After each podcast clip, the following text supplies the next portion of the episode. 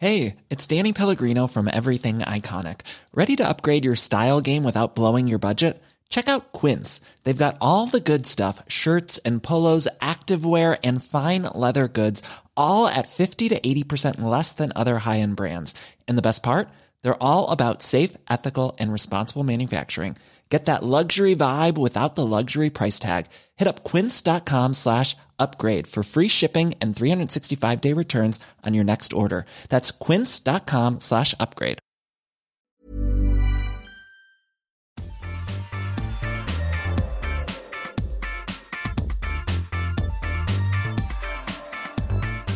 Hello, welcome to Cutscene Saga, the podcast where we dissect and discuss the stories in video games. We're kind of like a book club. Each month we choose a different game and then we gather some friends around and we talk about it. So I'm your host, Joe Diskett. I'm joined once again by... Dominic Guilfoyle. Welcome back, Dom. Thanks for coming back so many times. It's great to have you. I just don't have much going on, you know. Yeah, that's good. Well, I mean, after you've played through Red Dead storyline, I'm sure this is no great slog. This is a walk through the park. Yeah, exactly. Mm. So in our last 3 weeks, we've been discussing the setting of Red Dead Redemption 2, the plot and the characters. And so... this time, we're kind of branching out a little bit. We're going to talk about the game, as a computer simulation, as you know, the systems of the game, how the game works, how the controls work. As of recording, don't really have any DLC to talk about, but we do have the online component, which is quite interesting, I think, and a very different experience from the main game. I suppose one of the big things in terms of players having an impact on this game is the honor system, which kind of harks back to those sort of like Fable type, you know, good and evil slider. It was present in Red Dead Redemption 1, but much less impactful. Yeah. Yeah. And it's not hugely impactful in this one either, apart from a few key points. But yeah.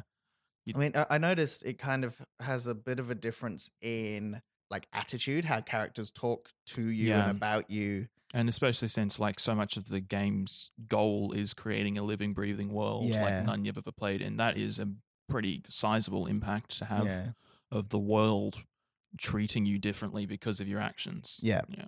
I did feel though that the way the game talks about the honor system, both in game and in sort of the meta, it very much feels like you're encouraged to be honorable to make up for the shitty things that you have to do. Towards the end of the game, definitely. You're given so many more opportunities because the arc is supposed to be about Arthur redeeming himself. Yeah, which is not how that sort of system usually works in games. You know, normally it is a free choice. It's you can be an asshole or you can be... a cool guy. Or you can be like an upstanding citizen. Yeah, and also most games would give you... the story beats where you make the big choice. Yeah, yeah, like which doesn't happen. There was never a big choice in this entire game. Every now and again, maybe it's just like you holster your gun instead of shooting someone, and Arthur says, "Go on, get out of here." Yeah, like it's always the choice between killing someone or letting them go, which is for a game that tries to have like more going on under the surface as far as interacting with your world. It's disappointing how frequently the extent of your interactions is, do I shoot this or not? Yeah, and even when you're talking to NPCs, you're limited to either good guy voice or bad guy voice, like either or aim gun. Or aim gun, yeah. Which I have done on several occasions by accident. Yep. Or tackling people instead of getting on my horse because it's same button. I've been riding along and I tried to move my horse to the side to get out of the way. Yep. Except, of course, that's the same button as jumping on the other person's horse and throwing them off of it. Yeah. One time I went to the train station in Saint-Denis to pay off my bounty, walked back to my horse, pressed triangle, tackled a man, had a bounty, had to flee Saint-Denis and come back to pay off my new bounty.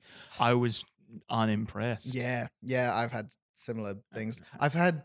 one of the ones that really annoys me is when I'm committing a crime, as you do. Oh, yeah, every day. And I have my face mask on. Oh, the face mask is such a weird system. But then somebody recognizes me as Arthur Morgan. I think it's supposed to be that it's more in depth. Like you need to wear the mask and also take off the mask and change your clothes and get a haircut. I think for it to actually work, you're supposed to put in so much more effort than it's worth. Yeah, that I never tried. Like, I recently decided to rob a train by myself. Yeah, and also in the game. Oh, that went so badly. Yeah, though. Oh. I did that a couple of times. I did it wrong. I robbed a train by shooting everyone. Good. I didn't. I shot the guards. I didn't. But there's like a specific thing you do to rob a train. Yeah. And instead, what I did was ride my horse up along a train and jump aboard and start shooting the guards. And that's not robbing a train. Yeah. All that got me was 200 marshals coming after me. Yeah, exactly. That's exactly what I had. And now I have like a $200 bounty in New Hanover, which is really annoying.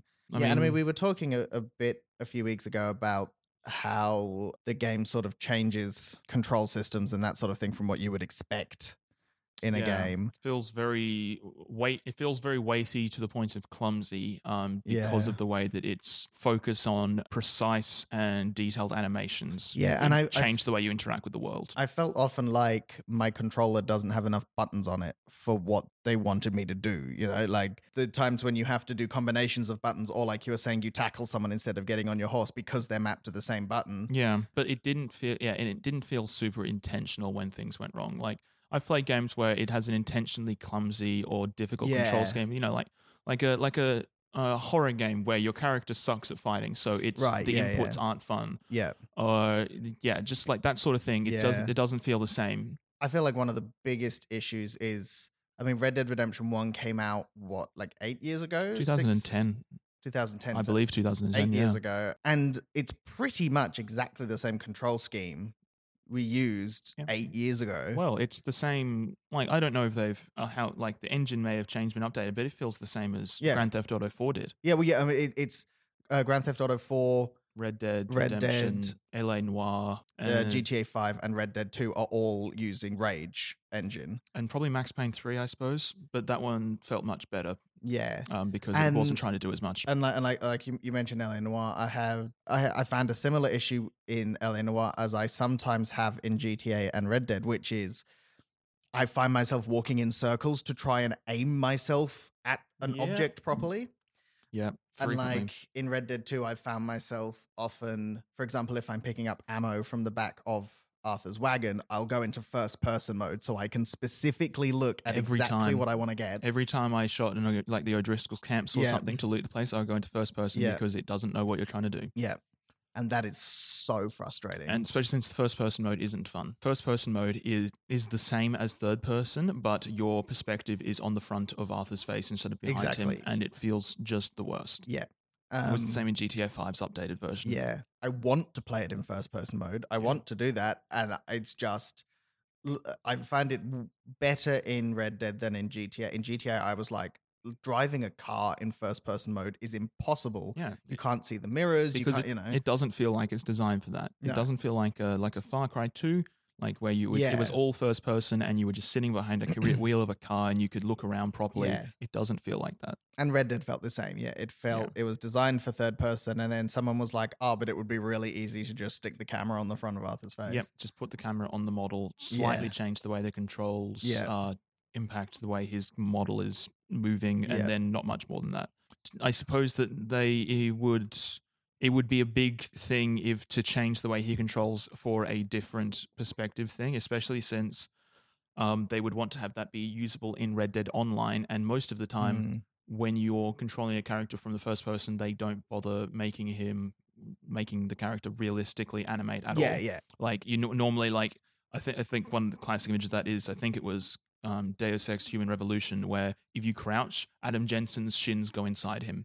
Like right. The mod, you're not supposed to see what he looks like from third person, and they would need to do a lot, and in order to make it work properly and still have the incredible animation focus they have, it wouldn't really be a thing. And so I found both in GTA 5 and in Red Dead, going in first person, the character's feet would go places I wasn't expecting, or when you jump, it doesn't jump how you would normally expect a game to jump from first person. And both games have a thing that really pisses me off. Just a little cosmetic thing. For some reason, the character's head is always turned slightly to the left. If you stand still, your head turns slightly to the left. So, like, if you're playing GTA 5 in first-person mode, you look in the mirror, and Franklin is standing side-on, and it just, do you know what I mean? It's just one of those things that really ruins it. Yeah, sure. I understand why that would be.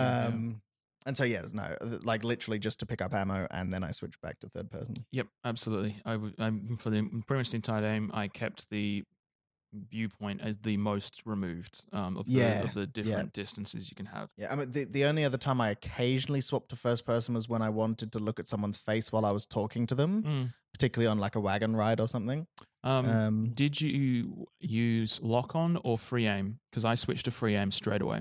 I use lock-on, I feel like there were definitely parts where that would, like some of the horse chase missions and stuff was just like, oh, they were absolutely expecting you to use lock-on for this. But the lock-on, I've never been like a fan of that, especially in like a realistic attempting like game like this. There's already a weird kind of remove between my inputs and Arthur or John. Like I already feel like I'm steering a character rather than embodying them. Yeah, yeah. And having like so many occasions where the game takes control away from you so it can do its detailed animation. Like midway through chases and like you're on foot chase and you go through a gap in a fence, like suddenly you lose control for a bit so it can steer to the right trigger point and climb through and then keep going.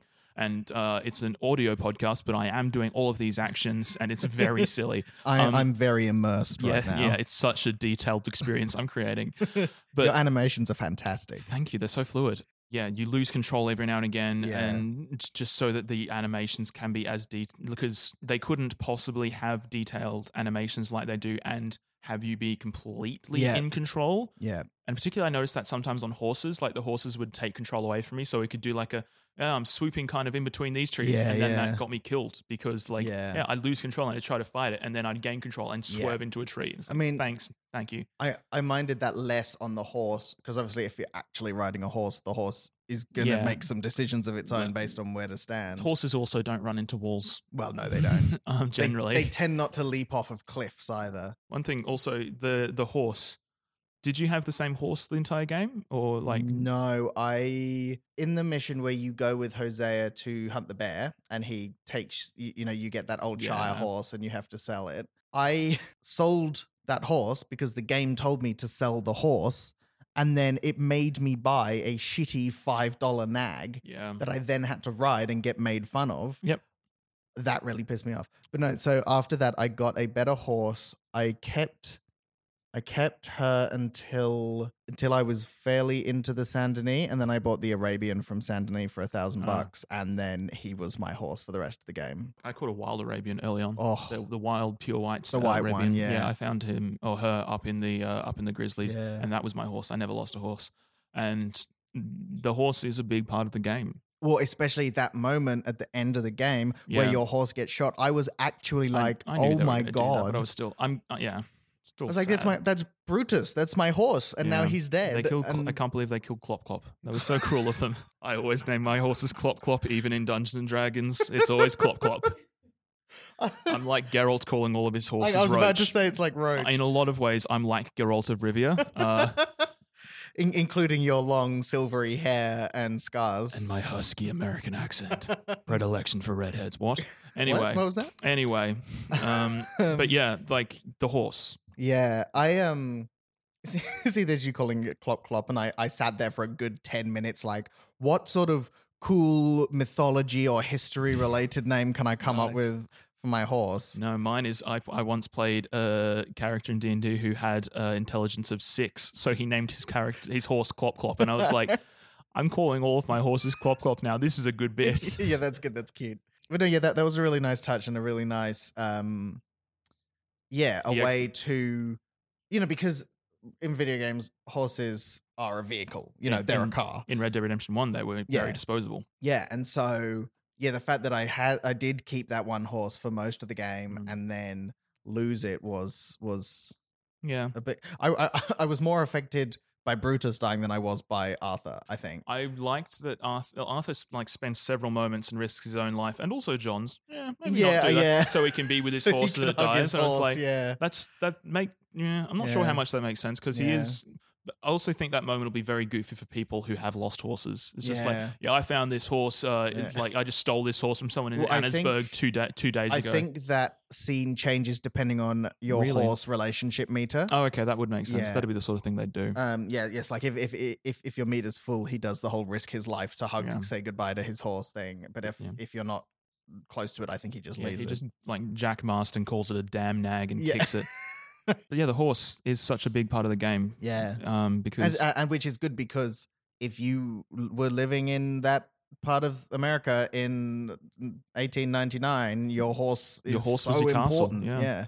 It was, and like the mechanics around, like most of your stuff, you don't have hammer space, but your horse has like it has all of your most of your stuff on it, and you need to pick which things you take. Yeah, particularly with the weapons, I really liked that, because that's something that really, I mean, I know Arthur has a magic knapsack that can just, it's like Mary Poppins bag. He has a little bit of hammer space. Yeah, but the fact that he can't just pull out his rolling block rifle from his pants.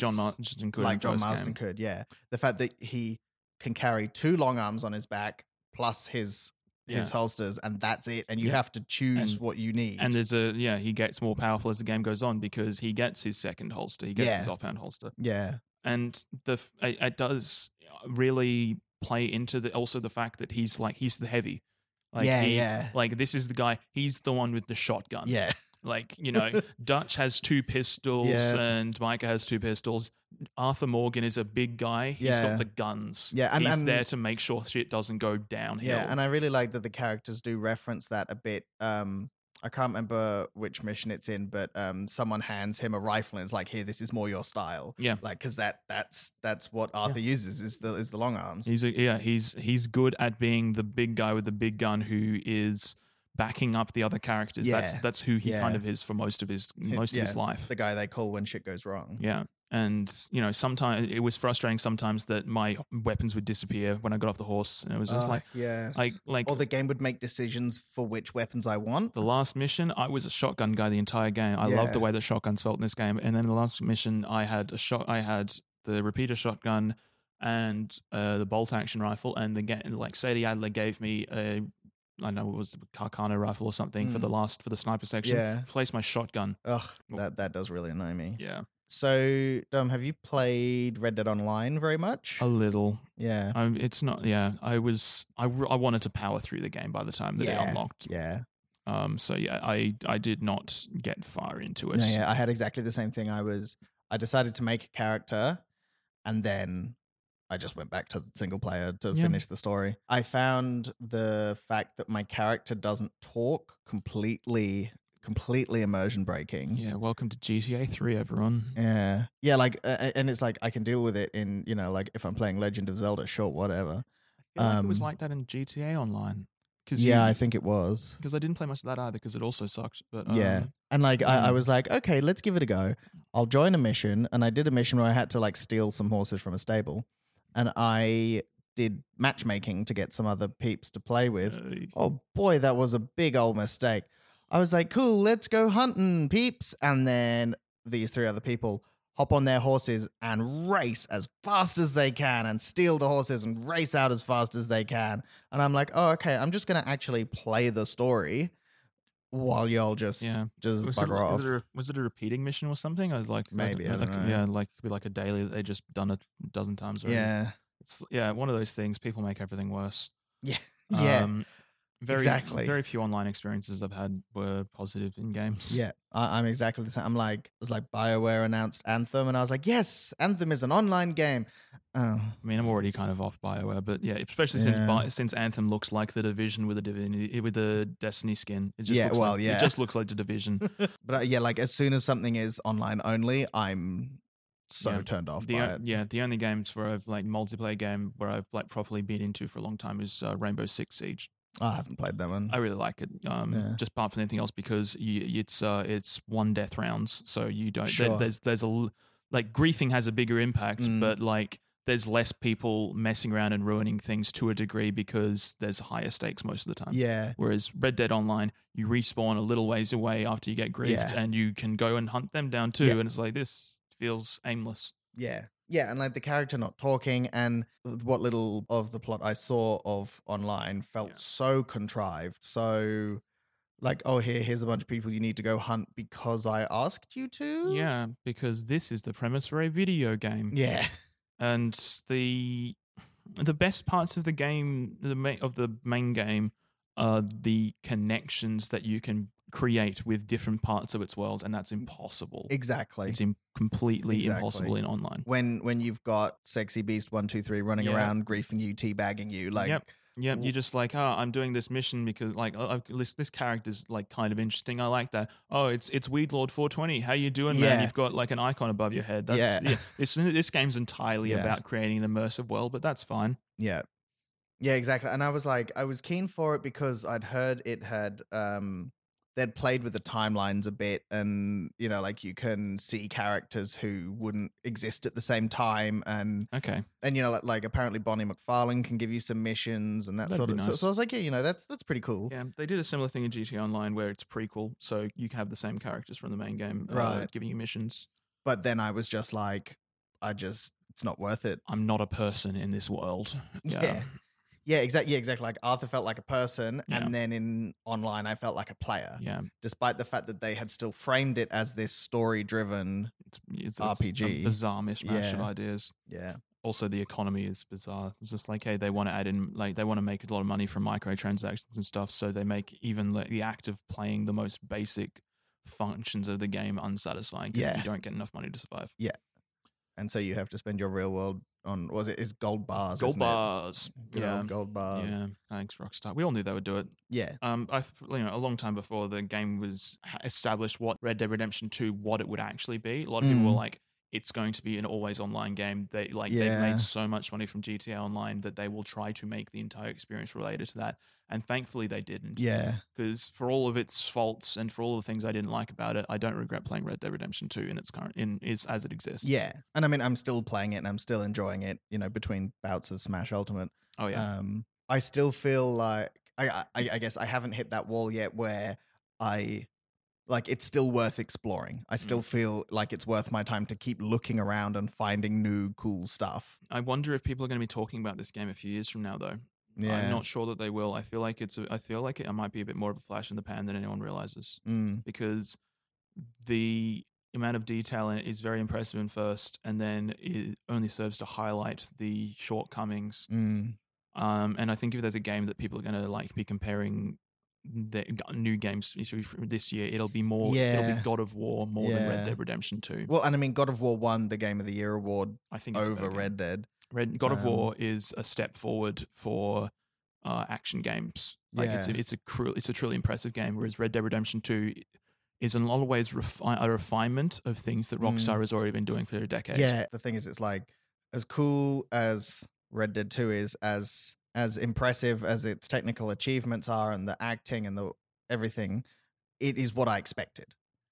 It's what, like, I played the game and I was like, yeah, cool. This is what I thought Red Dead Redemption 2 would be like. Yeah. Because I've played Red Dead Redemption 1 and I've played GTA 5 and, you know, I know what a Rockstar game looks like. Yep. Know the direction that they've been taking their games for the last few years, and this is their first... Yeah, it is. It's their first one on the current hardware, isn't it? It's their first exclusive to the current because they upgraded GTA 5. Yeah, they ported it a few years later.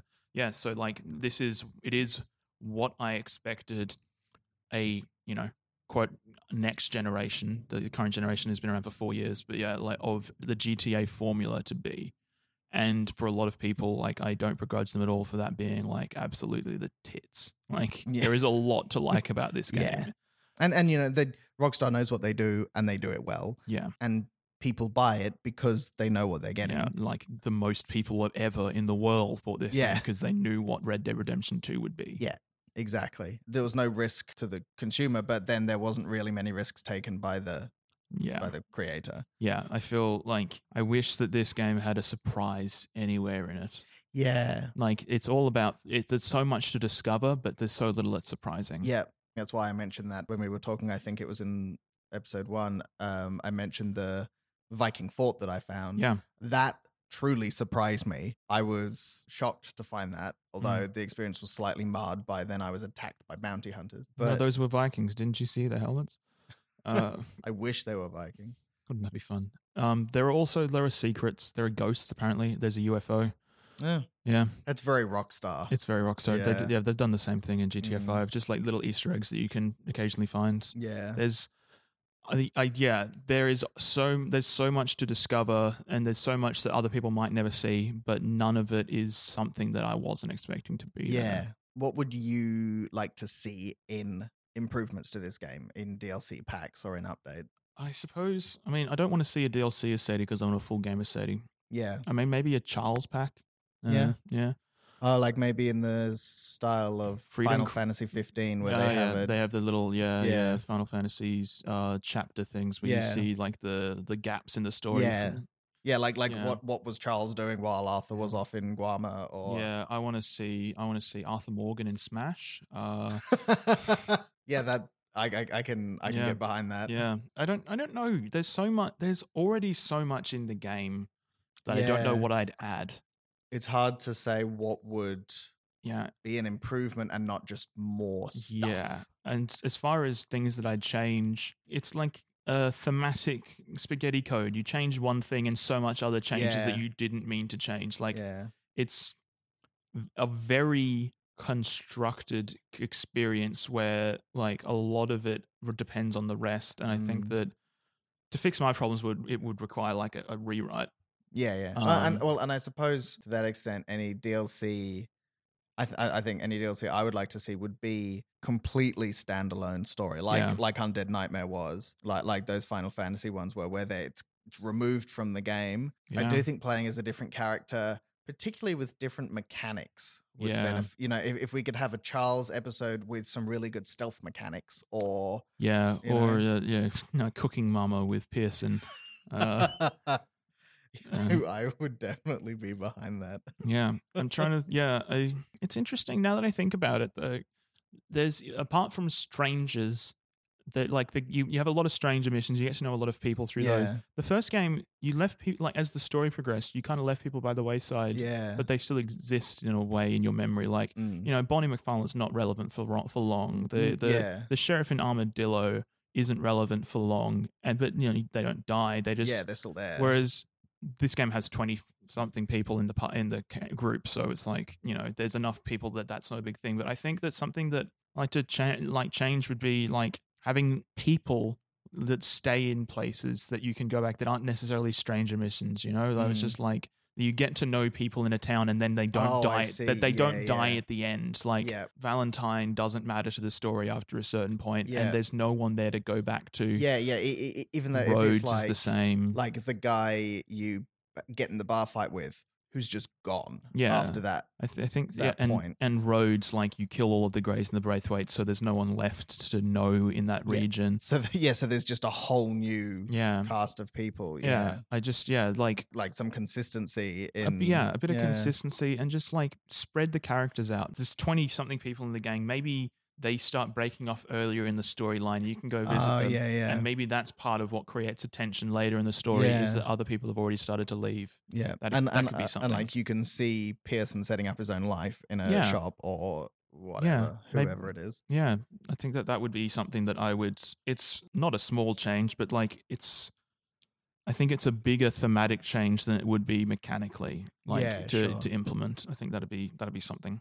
So do you have any other things we've spoken about and not expanded on that you wanted to mention before we finish up? We forgot to mention Herr Strauss. Oh, we did forget to mention Herr Strauss back in the characters episode. Yeah, subtly a very important character who sends you off to do debt collection thing, and you contract tuberculosis from the man that you beat up. How could you do this to us, Herr Strauss? Can't even collect his own debts. Yeah. Worst loan shark. Austrian man who nobody knows how he came to be with this group of transients. It's like, of all the characters, I think it's the strangest that he lives with them. Like Josiah and at least he stays. Yeah, Josiah goes back to Saint-Denis frequently.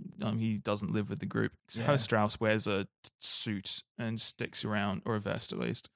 And you can overhear conversations with him later in the game where he's talking about it's like, I don't have anywhere else to go. I don't know. Like, I'm really scared because he's smart enough to know the gang's falling apart, but he doesn't know where else to go. Where did he come from that this is the only life he knows? Yeah. And then, in the final chapter, depending on whether you've done the debt collection stuff, you can... Which I did not do, and I missed this cool thing. Yeah, you get to kick Herr Strauss out of the gang for good, and it's satisfying as hell, and he's an old Austrian man blubbering and begging Arthur not to do this, and what have I done to deserve this? Which is like beautiful poetic justice for him making you like... kick people out of house and home for a bit of money. And Arthur, dying of tuberculosis, coughing up a storm, just like gives him a bag, tells him to get the hell out. And half the gang say that's really awesome that you did that, and half the gang is just like, yeah, cool, where's the money coming from now? And I think that's a big thing that sums up the better parts of the game, is that that's a small moment that you could miss that relies on characters and the relationships between them in a very, very real way. And I think you've just hit on a really important thing. I found I enjoyed the small moments a lot more than I enjoyed the big moments. Yeah, like there's a couple of strangers that you can just genuinely become friends with, like Hamish Sinclair, who's an old war veteran and hunter. I really liked the I can't remember his name, the wildlife photographer. Yeah, Albert Mason, I think is him. And I'm really enjoying hanging out. Such a silly storyline. Yeah. I like it a lot. Or Charles Chatanet, the French artist, yeah. Just like, and like kisses Arthur, and Arthur's just like silent for a moment. It's like, please do not do that again. It's like, I like that a lot. The characters are so good in this game. Yeah. It's just a shame they don't do anything. It's just a shame, worthy of their character, yeah. The game has a detailed and impressive world and characters who are fantastic and feel real, and then there is a ravine between them where the flaws in the game lie. Yeah. Excellent. Well, thank you for joining us for the last few weeks, Dom. It's been an absolute pleasure. It's been fantastic having you, and I really enjoyed talking to you about this game. Yeah. Thank you also to our producer, Zane C. Weber from That's Not Canon Productions. If you want to speak to us, you can catch up with us on Instagram, Facebook, and Twitter at Cutscene Saga. Or if you want to speak to us at length, you can email us cutscenesaga@gmail.com. We will see you again next week, when I'll be gathering a new group of friends and we will be discussing Telltale's The Walking Dead Season 1. I've been your host, Joe Diskett. I'll see you then.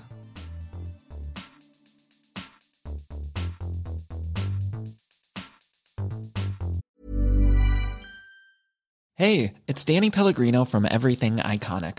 Ready to upgrade your style game without blowing your budget? Check out Quince. They've got all the good stuff, shirts and polos, activewear and fine leather goods, all at 50 to 80% less than other high-end brands.